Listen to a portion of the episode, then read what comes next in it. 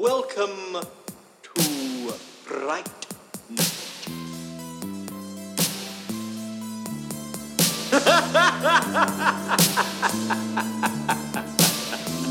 oh.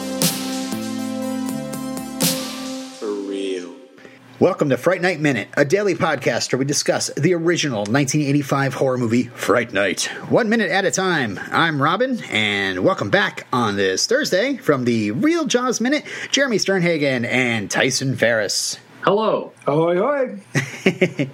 and this is uh, minute 89 of Fright Night. It begins with Sad Jerry and ends with Peter having the time of his life, and he owes it all to Billy.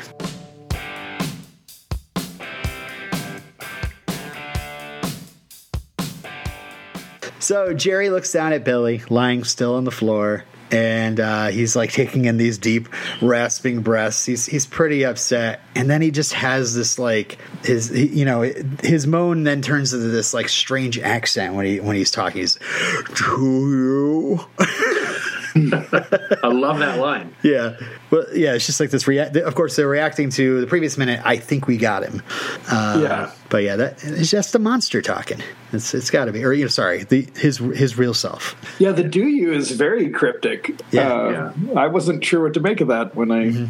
Well, I think it's specifically teeing up the he sees Billy is dead, but Jerry knows. No, he's not. No, he's not. fine. Yeah. And I love this just one little evil smile he gives before uh, he he turns and runs. Just his little, I don't know, his little smirk. Yeah, he kind of uh, uh, he, he slurks off. Yeah. So, uh, is this the funniest part of the movie? I, I this the way you know This is very, very Abbott and Costello. It is. Uh, it, it's actually it, it is.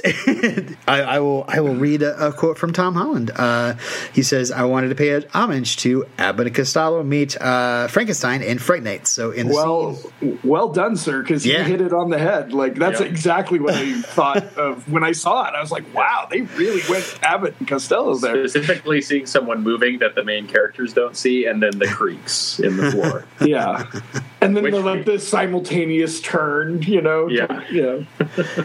that is also a movie I could do a minute by minute podcast on. I've seen that many, many times. I've never seen it. When I read What? the trivia, I was like, Oh, I man. need to watch the. Oh. My my co-host has them all, uh, and he's got all the Universal stuff. I've, I've gone through like the Universal monsters, but not actually the Abbott and Costello ones. well, if I may, no pun intended, vamp for a moment on, on Abbott and Sink Costello your teeth into this. Go right ahead.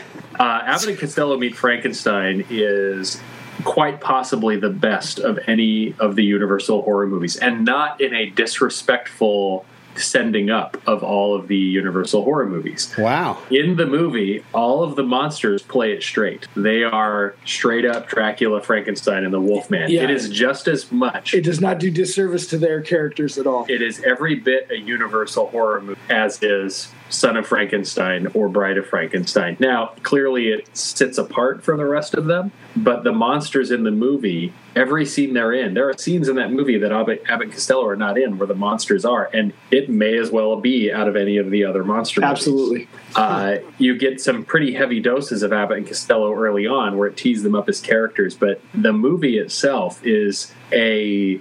You could not ask for a better uh, result from the recipe they came up with, and that is to mix Abbott and Costello. It's quite possibly the best Abbott and Costello movie, period. Uh, and it's also a fitting entry into the Universal monster uh, picture. And, and Oh, not to cool. mention, I only have one Abbott and Costello that I like just a teensy bit more, and it's called Who Done It. Oh, yeah. And it's a it's a a, murder mystery Mm-hmm. uh, picture with them in it, and uh, it takes place in a uh, a, radio theater Mm-hmm. uh, where they're recording a murder mystery. It's, it's fantastic. And that, yeah, that that's something Abbott Costello did great. Another my other favorite Abbott Costello movie is The Time of Their Lives, where uh, one of them is a ghost. So their ability, the if you're a fan of just horror in general and mystery and you know, especially of the 30s and 40s and 50s, like Abbott and Costello, like they knocked it out of the park. Oh, yeah, they really did. times. And yeah, the, them meeting Frankenstein is just one of the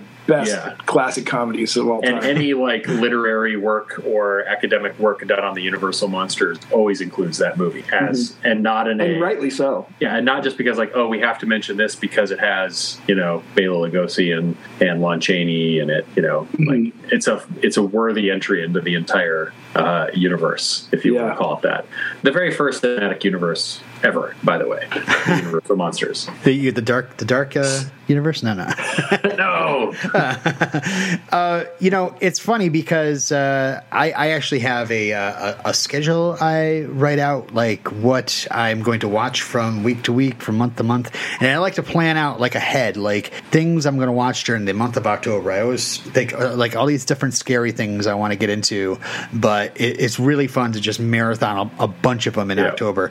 And uh, Abbott and Costello uh, Meet Frankenstein is definitely in there, um, and it's it's funny because it came up during my research for this uh, minute by minute podcast. But uh, were you guys a part of the Into the Night uh, movie minute?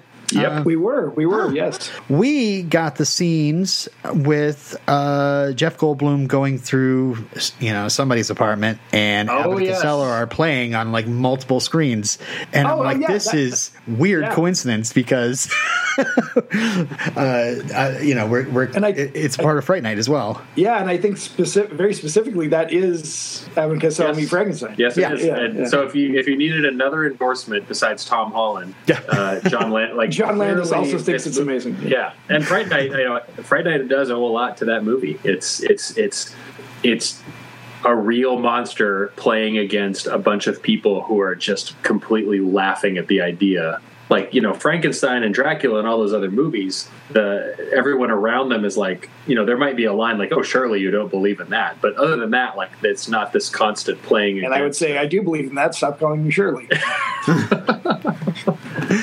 But the, this, the yeah, I mean, Charlie and and uh, Peter are are very similarly playing those two parts, where one of them is like, "I know what I saw. Yeah. I know what I saw when I saw it." yeah.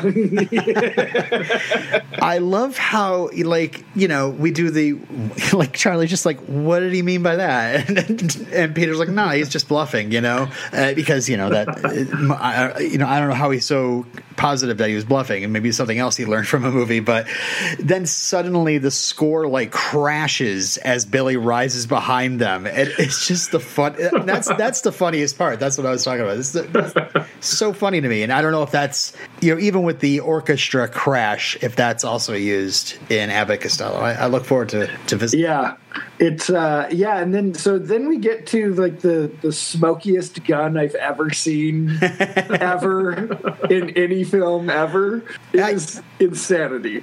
yeah i i don't understand like uh i mean have you guys ever shot a gun indoors before this is this is this is paired with my ever kicked a door open and question from earlier in the week I, I've been I've been to a gun range before. Okay. uh, the guns just aren't that smoky, even outdoors. Like No. they're just well i just wondered if it like the if, if it's more smoky if it's if it's done indoors but probably a little, but like Well, you know, we all know Jerry's manipulating the environment. The, Yeah. Atmospheric conditions I think it's the them just so- doubling down on we're gonna just make this the smokiest smoke of smoky movies ever. Like, and it, it does have good effect because he just disappears for a while. Like, yeah uh, cause, so 'cause you do you do get him emerging, which is really a nice, you know. Uh, yeah uh, in I- in zombie pose, no less. uh, yeah this, uh, well we'll save it for tomorrow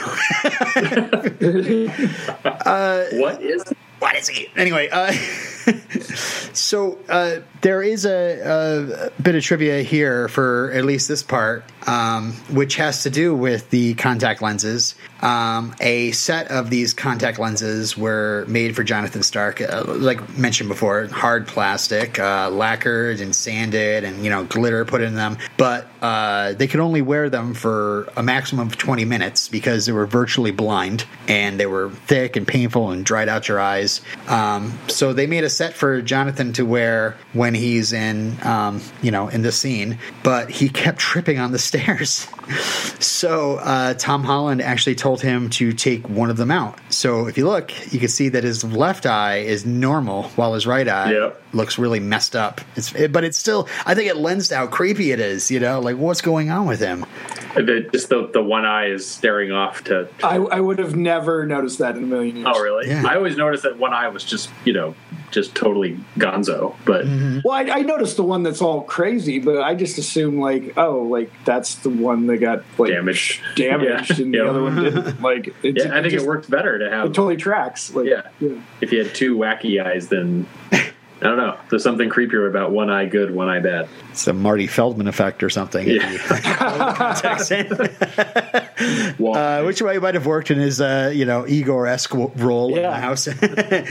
Ain't got nobody, nobody cares. so I, I love, like, the last thing I really have to say about this uh, minute is I, I, I love the continuity, the creaking stair. You know, it came up before, and also Peter fires five shots because he already fired one shot earlier. Um, so I'm assuming this is a six shot pistol. I don't know. Most of them are. Yeah. So He definitely has a revolver, and not a. is, it, is that the term revolver? yeah. Yeah, yeah. Okay, he, sorry. He definitely, he definitely pulls out a revolver, and not a, you know, not a, a, a repeater. So I uh, I even I, I I do have to say, you know, I've heard some minute by minute podcasts refer to the uh, Internet Guns database uh, website. Nothing about Fright Night in there. I was very disappointed. it, it, it, it looks to be a very common, just uh, just normal kind of revolver. It didn't Yeah. look anything special. A Little Saturday night special. Yeah. Yeah, I am definitely not gun savvy at all. Uh, so, but I did, did want to have my moment on a minute by minute podcast where I'm like, it's a Winchester uh, 387. Yeah, I'm, I'm sure it's a specific gun, but yeah, it's, uh, yeah, it, it, it didn't look like anything crazy to me. So.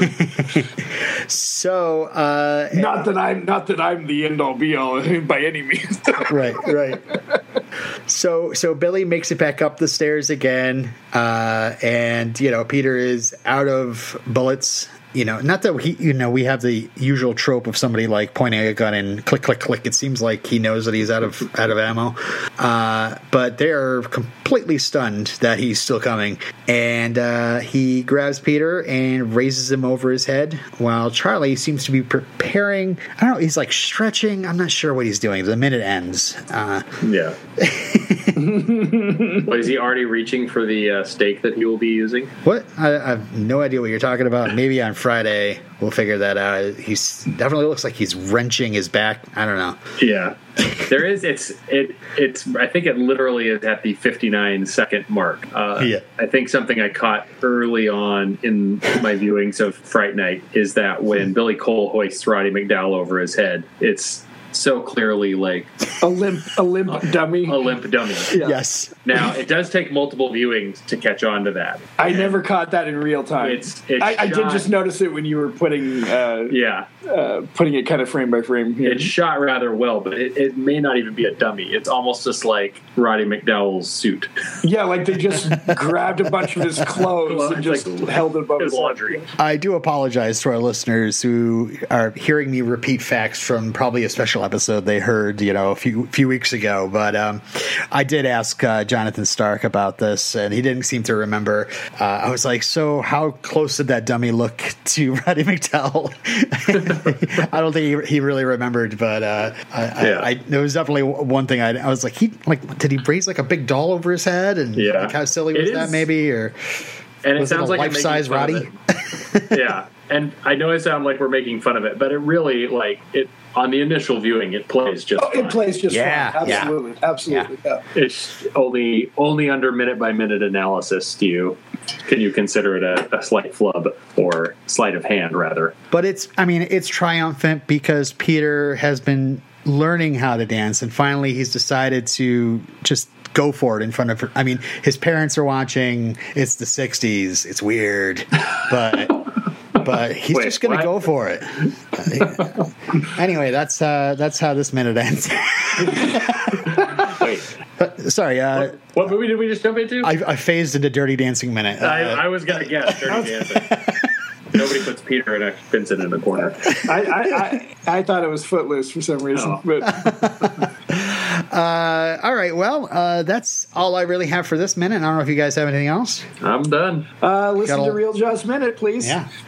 Got a lot to get into next Apple time. Podcast. Yeah, I'm really looking forward to 90. 90. Wow, I can't believe it. All right. Well, we'll have to get into that one. Uh, as for us, Fright Night Min on Twitter, Fright Night frightnightminute at gmail.com, at uh, your email. it's getting late. Uh, and uh, rate, review, and subscribe to us wherever you get your podcast. And until next time, I'm Robin. I'm Jeremy. And I'm Tyson. Thanks for listening. Bye. Bye. Now, Is, uh, is there like an Abbott and Costello ism? Like, who's on first? No, that doesn't work as a goodbye. Well, I already quoted it once, but in Abbott and Costello meets Frankenstein, he keeps saying, um, "Do you believe me now that I saw what I saw when I saw it? I saw what I saw when I saw it." He's a vampire. A what? You're so cool, Brewster.